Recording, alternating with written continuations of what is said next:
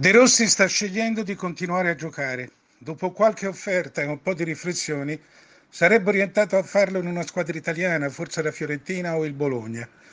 Questa scelta sembra causi il risentimento di molti tifosi romanisti. Non gli perdonerebbero di giocare in un'altra squadra italiana, di aver cioè interrotto la sua verginità romanista. È la solita non educazione del tifoso, il suo pesante egoismo.